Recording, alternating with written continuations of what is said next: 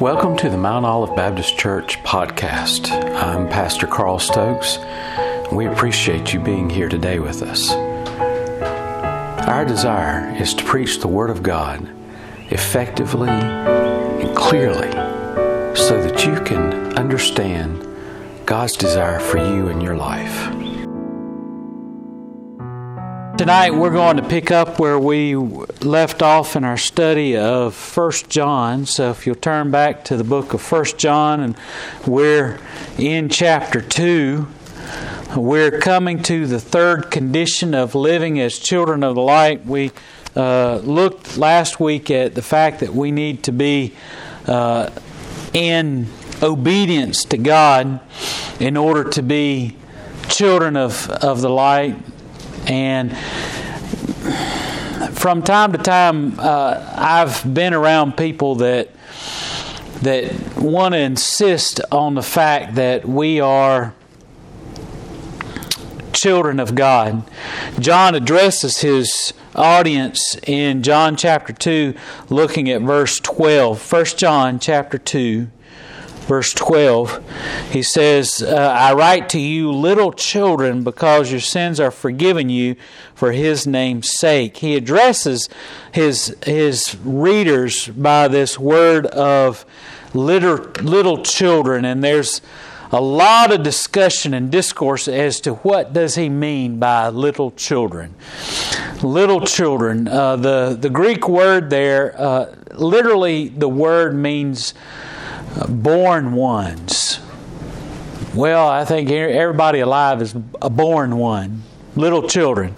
It's a some some uh, scholars uh, point to the fact that it, he's referring to his readers in this term as little children as a term of endearment, uh, and there's there's all kinds of people that want to point out that that John is is trying to to say that all of, all of us are God's children. That, that's not the case. Uh, now, we're all God's creation, and, we've, and God has created all of us, but we're not all of God's children. It's not until you give your heart and life to Jesus Christ, and not until you invite Jesus to come into your heart and life that you become a child of God. It's, it's not uh, you don't just automatically uh, consider yourself a child of God just simply because you're living on, on, this world and in this planet. And and I had people from time to time while I was a student in seminary, particularly, it, it seemed as though people uh, gained a lot of joy and delight trying to trip up a, a seminary student. They, uh, it seemed like everybody, uh, from time to time, I would pe- meet people and and they wanted to uh, either argue with me about some point and to see what I would do, or wanted to try and discount everything I was doing as a seminary student, or uh, try and, and make it so I didn't uh, feel the call any longer to be a seminary student studying to be a pastor or a minister in the church. And and so uh, from time to time I'd get these individuals that wanted to argue with well we're all God's children. We're all God and and that sounds something that's good something that maybe that God would say about all of creation, that we're all God's children. We're all created by God, therefore we're all God's children. We're not all God's children if we're if we're not in the family of God. If we don't have uh, a relationship with Jesus Christ, if we don't have a relationship with God, you can't be a child of God. You are a creation of God. You are a uh, the handiwork of God, and and it's God's desire that you become a child of God. But it's not until you accept Jesus into your heart and life that you become a child of God. And as such, God desires for His children, if we have Jesus in our life, God desires that we uh, that we grow in Christ. That we and we talked about this some already. Uh, it's good that we begin our life as a child of God, and if we always come to God in a childlike manner, and and and it's good throughout our life to to have the simple faith of a child that is always trusting and believing in what God tells us, and and consistently coming in uh, the reverence and awe of God to as a child of God. But God does not expect us to stay with a childlike mentality. He expects us to grow and to mature, to develop in our faith. Uh, as uh, the Bible said about Jesus, he grew in the nurture and admonition of the Lord. He expects us as Christians to grow in the nurture and admonition of the Lord, to grow in an understanding and, and, and a development of our, our uh, Christian walk and to, and expects us to be not just simply a child of God, but someone who grows in that relationship. And as such, John is teaching about living in the light of being a child of God that uh, that is not subject to the winds and the whims of the world that that uh, flows here and there just simply because of of what, one thing that might come along today and another thing that comes along tomorrow. I had a an experience with someone that was like this that uh, he tended to just simply want to uh, to go with whatever was was was popular at the moment about uh, God and about a relationship with God, and he he saw his uh, his relationship with God as as uh, something that was free and moving, and and and uh, I think he was uh, somebody stuck in the 60s, a hippie mentality of, of just simply, uh, if we just simply love, if we love and, and love is going to take. Look, uh, we are expected to love one another. We're expected to love God. We're expected to, to love those who are outside of the family of God, to try and uh, reach them in love and compassion and a desire to see them in the love of God. But we have to be someone who is actively uh, striving striving to be more like Christ and working to be like Him. And it takes more than just simply uh, a, a, the simple attitude of a child of, well, if we just love, if we just love, if we just love, then we're, we're going to be okay. Well, you do need to love, but you need to do some other things. And, and we talked about obedience last week, and this week, uh, the third condition is a rejection of the world. And, and John picks that up in the, the verses that we're going to study tonight, verses 12 through 17 of chapter 2 of 1 John. He says, I write unto you, little children, because your sins are forgiven you for his name's sake. And I write unto you, fathers, because you have known him that is from the beginning. And I write unto you, young men, because ye have overcome the wicked one. And I write unto you, little children, because ye have known the Father. And I have written unto you, fathers, because ye have known him that is from the beginning. And I have written unto you, young men, because you are strong, and the word of God abideth in you, and ye have overcome the wicked one. Love not as the world, neither the things that are in the world. And if any man love the world, the love of the Father is not in him. For all that is in the world, the lust of the flesh, the lust of the eyes, and the pride of life, is not of the Father, but is of the world. And the world passeth away, and the lust thereof but he that doeth the will of God abideth forever. So, first, I want you to see that this passage of Scripture of uh, verses 12 through 17 all belong together and they're all a section of, of teaching of John, but this, this section is broken up into two parts.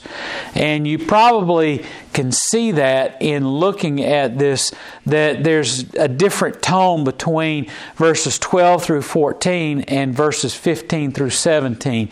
There's a different tone between these two sections. First, uh, look at, at 12 through 14 with me. And he says, I write to you, little children. Uh, and he says, this in a uh, th- there's a lot of debate, and I mean a lot of debate as to why does John talk about little children, then fathers, then young men, and uh, uh, uh, and older men. He, he why does John go into such great lengths to name all these different groups? And some want to say, well, it has to do with uh, he's writing to different groups, and others he's talking about different stages in life, and and first I want you to see that when he says, "I write unto you, little children," he's uh, it's generally agreed that he is he's addressing all of the of the believers in the church that he's writing to uh, this community of, of followers of Jesus Christ. When he says little children, he's writing to all of them. He's saying, I write unto you, little children, because uh, it is a term of endearment, a term of love. He's expressing uh, his uh, desire to, to teach them, and he's saying, uh, you're like my little, it's like he's saying, You're my little children because you are all product of my ministry in this church. You are all followers of Jesus Christ and you are all growing in the faith. And so you are all like little children. He's, but he doesn't stop there. He, he says, I write unto you little children because your sins are forgiven you for his name's sake. And so John is, is addressing the whole issue of.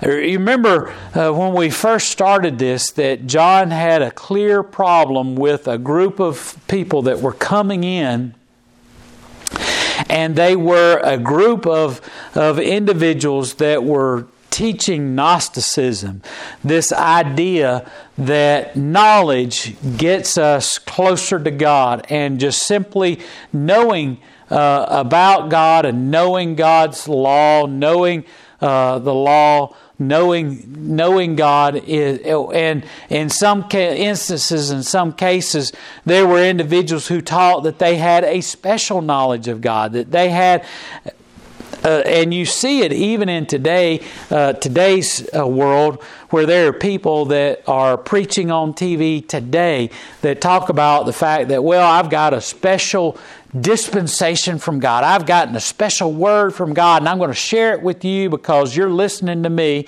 And the whole idea is, is they use this in today's uh, uh, world, uh, these these individuals that talk this way talk about, uh, well, I have a special word for you, and you need to send me a donation, and I'll send you some CDs, and you'll have uh, a special word from God that can help you make a lot of money, or help you to be fulfilled, or help you to have a, a, a better life, and or to have uh, the dream job or the dream car that you always wanted to have. It's always related to uh, this mentality that uh, this special word from God will get you closer to God, and then you'll be blessed with all these material things. And John was dealing with that issue even in his day in this scripture. Uh, this group of, of Gnostics were teaching that, that they didn't have to worry about sin, they didn't have to worry about obedience, they didn't have to worry about uh, living a certain type of life that was close, uh, was uh, try, striving to uh, be a, a, a obedient to God and to live a godly life, they didn't have to do all that because they had this special knowledge of God, and they were closer to God because of that knowledge. And John is saying, no, in order to be children of God, it's not a special knowledge from God. God gives us all the wisdom from Him, but we have to understand it. We're in a struggle, in a battle with sin in our life, and the first way of overcoming that sin that is plaguing our life is obedience to God and walking in the light of, of Jesus Christ. And this third aspect is, is to renounce the things of this world, to, to set aside the worldliness. And so he says, I write to you because your sins are forgiven you, and you need to understand that it's through the power of Jesus Christ, what Jesus did on the cross, that affords you the salvation and the forgiveness of sins. He says, You're all, You've all been forgiven. Now, how can you say this? Because he was there and brought them into the, uh, the faith, brought them into a relationship with Jesus Christ. He says, I know your sins are forgiven because I've led you in an understanding of who Jesus Christ is as the Messiah, and, I, and you understand and know that Jesus is the one who's bring you salvation. He says, All of you he says, I write unto you, little children, because your sins are forgiven you for his name's sake. His namesake being Jesus' name. Why Jesus' name? Because He's the one who died for you on the cross. So He's speaking with people that know Jesus Christ. He knows they know Jesus because He has led them uh, in their walk, in their faith. And so He says, I write to you because your sins are forgiven because of the trust that you've placed in Jesus Christ. And so He then breaks up His discussion because there are people in any body of Christ that have, are at different levels of maturity in, in Christ. And so he says, I write to you, fathers. Now, there are some who want to say that this word um, uh, could be uh, like the term for elders. Uh, I write to you, those of you who are uh, that that are more mature in Christ because you have known him that is from the beginning. So uh, they uh, are those who are in Christ who have a relationship with with Jesus Christ, and you have an assurance of your relationship with Jesus Christ because you know Him who is from the beginning. Now, who's the one who's from the beginning? Uh, in John's Gospel, he writes, uh, in the beginning was the Word, and the Word was God, and the Word was with God. He's speaking about Jesus Christ. And so here he is speaking about Jesus Christ, the one who is from the beginning. He says, I'm writing to you, fathers, because you have an awareness of uh, your relationship with Jesus Christ. I'm writing to you, young men. Now, these are, are people who are uh, either followers of Jesus Christ because of the ones who are the more mature, the fathers who have led others in they have progressed in their walk with Christ because now they have not only are disciples of Jesus Christ, but they are followers who are disciples who have made disciples of others. And these are those young men, those uh, young individuals who have followed in the name of Jesus Christ as a result of the testimony of those who call uh, who he's calling fathers. He says, "I'm writing to you, young men." Because you have overcome the wicked one. So he's writing to those individuals, uh, those younger Christians, because they have overcome the wicked one. They have set aside their uh, the relationship that they had with the world, and they are striving to be uh, like Christ, and they're striving to have a relationship with Jesus Christ by setting aside uh, the the pull of, of Satan in their life. He says, I write unto you little children because ye have known the Father. And so he's coming back to the term of little children. This would be this could be the, the very immature, those who have just given their heart and life to Jesus Christ. And he says, I'm writing to you because in spite of the fact that you're new in the faith, you know God the Father. You know, you have a relationship with God. So, in each of these cases, no matter uh, if they are a long term Christian or a, a, Christian that is in, the, in, uh, the mid of their walk or a new Christian, no matter who they are, all of them have a relationship with God. They have uh, that relationship, and He says, You can't forget that in your walk with Christ, there'll be times when you'll be tempted by the world. There'll be times when you're tempted to, to to be a part of the things of the world. And John is saying you cannot forget the fact that you have a relationship with God the Father, that you are a child of God. You cannot discount the fact that you have uh, that you are part. You have a relationship with God. You're a part of the family of God, and part of maintaining that uh, obedience to God and maintaining that uh, that Christ-like walk is to remember that you're a part of the family of God. The thing that Satan tries to do consistently in our lives to draw us away from uh, from our relationship to God and to draw us into sin is to say, nobody's watching. You're no better than anybody else. Look at all of them. They're doing this. They're cheating on their taxes. They're going out to bars. They're going out and partying. They're doing. Uh, they're drinking beers. They're involved in drugs. They're doing all these. You're no different from anybody else. So why not be a part of that? John says, in order to be uh, to cast aside the things of the world, you have to remember you're no longer a part of the world. You're a child of God. He says, Little ones, you're a child of God and you have a relationship with God. You need to remember who you are. One of the things that as a young person that I've told my, uh, as a father that I've told my children, it's something that I was told as a child that kind of kept me on the straight and narrow whenever I went out and wanted to hang out with some of my friends was my parents would look at me and they'd say, Remember who you are and whose you are. Remember who you are and who you belong with. In essence, they were saying, you need to remember the things you do reflect on who you are, the impression that people have of you, and the things you do reflect on your mom and daddy.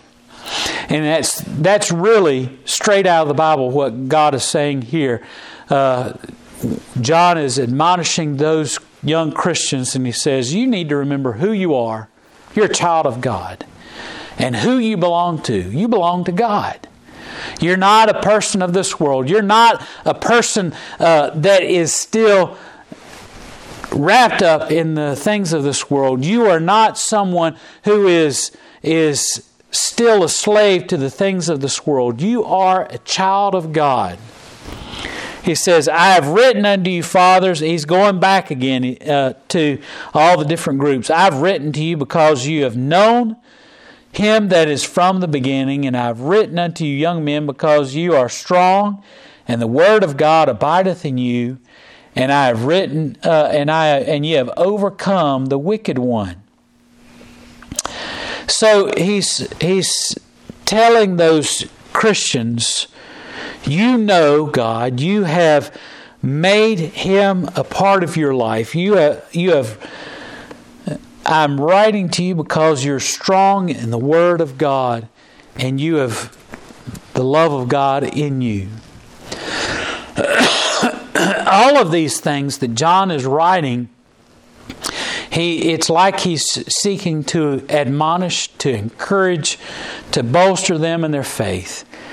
And all of these three verses, verses 12, 13, and 14, all are related to reminding them listen, you need to be aware of the fact that you are a child of God. You have the Word of God living within you. You have been taught better than it's it's just like a parent saying you you know better than this you have been taught better than to go out and act foolish, to go out and, and succumb to the things of this world. You know better. And when I was a kid, my parent and my parents would say that to me. I, there's the only thing you can do is say, "Yes, you're right. Yes, you're right." And the only thing you can say as a Christian is, unless you have just simply accepted Jesus into your heart and then gone off and, and hid under a rock, you know better. Partly because the Spirit of God comes into our life and, and, and begins to change and transform us from the moment we accept Jesus into our heart and life. He teaches us even without us and, and instructs us in the ways of, of God, and we're given the Word of God so we know the things that we ought to do. Today we have no excuse. We have the Word of God. We have His instruction. We have the admonition of the Lord. He has given this to us. in times before John, and, and, and these young Christians in the faith in the time of John, they had the disciples. They had John. They had all the prophets before in the te- in the word of that we now call the Old Testament, which was their law and the commandments. They and the prophecies. They had all of that teaching them about God's expectation for them in their life. And John says, "You know what you ought to be doing. You know the things that God expects." And as if they needed reminding, because evidently they did. He begins to do that in verse 15. He says, You know all these things, but you need to understand, if you've forgotten, verse 15, love not the world, neither the things that are in the world. And if any man love the world, the love of the Father is not in him he says, in order to be children of God, in order to be children of the light, the thing we need to remember is, is that we need to step away from the world. We need we are not of this world any longer. We're not children of this world. He says, You're children of the light. He says, Do not love the things of this world. And it, it surprises me how much this is so applicable to us today. We get so wrapped up with the concerns of this world, having a nice big house, of having a big fine car, being able to uh, to go on grand trips, all the signs of of uh, success that the world wants us to, to, to have in our lives. We get wound up in them, and we get trapped in them just as much uh, as the rest of the world. God tells us through his servant John don't love the world or the things in the world. Don't, don't get so wrapped up in, in uh, what the world thinks is important, what the world thinks is, is significant, what the world thinks is, is so important. Don't love the world. I, I try and, and stay connected to the things that are happening in this world for myself and for my children. And, and, I'm sorry, but there's a lot of people that are so narcissistic, so self absorbed. They if they're not looking at themselves, they're showing the world that they're looking at themselves. And they're constantly taking pictures of themselves and taking uh, pictures of themselves going on vacations and taking pictures of their food, of their food, because it, it's, it's some experience that's so special to them. And, and look at all this, how wonderful this is. I get to eat this. And, and, and it's almost as if they worship their food. Uh, uh, look at how beautiful this food is. I'm going to eat it. Uh, look how luscious this this latte is, or this caramel macchiato is, or whatever it is. It's some kind of drink. They're gonna, gonna, just. They get so absorbed by the things of this world. John says, uh, God tells us through John don't love the world. Don't don't get so wrapped up in the world. Don't be don't don't if you get wrapped up and love the world, then you're going to not love God the way you should love him. He says, "Love not the world, neither the things of the world uh, of the world, and if any man loves the world, the love of the Father is not in him." He says, "Look, if you love all of these things in the world, if you're so wrapped up in those things, then you don't have room for God in your life." For all that is in the world, the lust of the flesh, the lust of the eyes, and the pride of life, is not of the Father, but is of the world. And the world passeth away, and the lust thereof, but he that doeth the will of God abideth forever. He says, if you have such a love for this world that you can't help but be involved in all the things of this world, then God's love can't be in you. And I, I look at, at, at some of the people that are around us in this community. They have a love for the world. They're so wrapped up in the world that they want to escape the problems and the burdens of being uh, of working and being productive and and being uh, uh, effective for their family and and being responsible. They want to be irresponsible. They want to go out and have a good time and they want to go and and and escape all those uh, those bad thoughts of work and all that, and they they get high, they get uh, they get addicted to these uh, these drugs that that are an escape for them. They love the world, and it becomes so consuming to them that they don't even care. But they they're so consumed by the love of of that feeling that that drug gives them they don't have room for God. They don't have room for their family. They don't have room for the responsibilities to their children. They don't have, they don't even have a love for themselves. Their faces rot out because they're so consumed by these drugs and and their life becomes so consuming they implode on themselves. And you know, there's more harm out there than just oxycodone and methamphetamines, cocaine and marijuana, and anything else you want to list.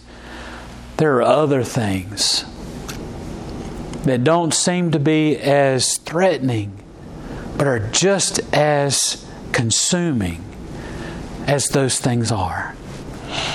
And I'm, I'm not talking about uh, uh, I mean, there there are things that are even as consuming and as innocuous as just simply trying to do to get a, a, the promotion at, at your job, or trying to get the next better uh, phone, or trying to get the the next level of automobile in your life, or or, or that bass boat, or that uh, uh, next kill while you're out hunting deer to have the the most antlers on it, whatever it is that you hunters do that that determines how good of a kill it is.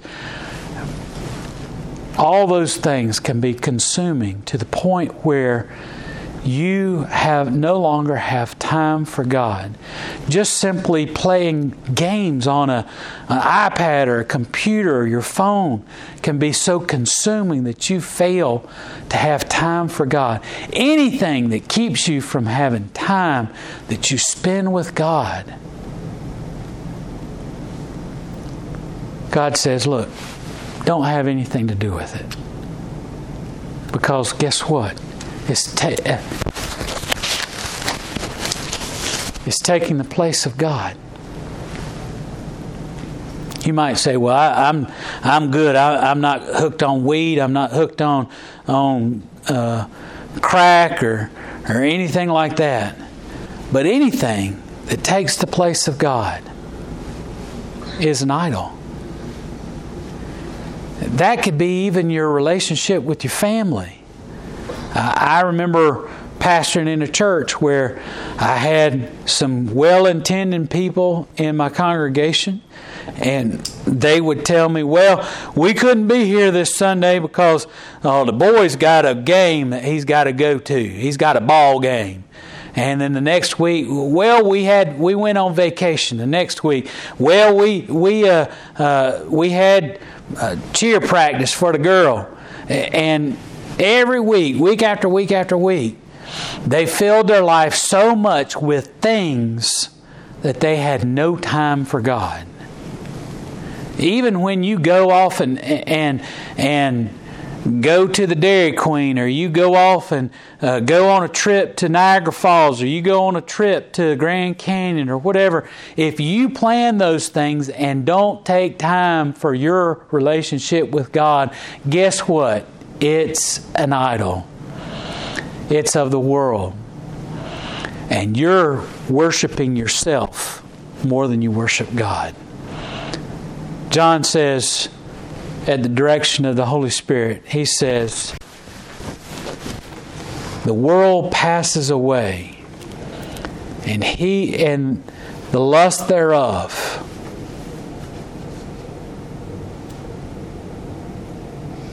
But he that doeth the will of God abideth forever.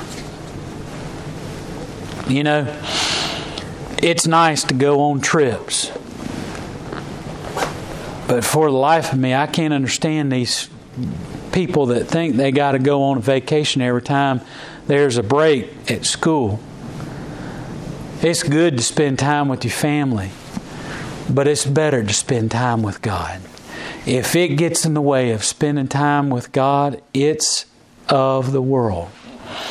It's okay to spend time as a family ever so often, once or twice a year, but if you on a regular basis spend time with doing things other than spending it with God, it's of the world. It's an idol. You don't worship God, you worship those good feelings of vacation or whatever it is. God says, in order to be children of the light, we've got to say no to the world. Walk in the light, have be obedient to God, and resist the world. Those are the first three uh, demands of God to be children of God. We'll look at the others as we go on. Let's pray.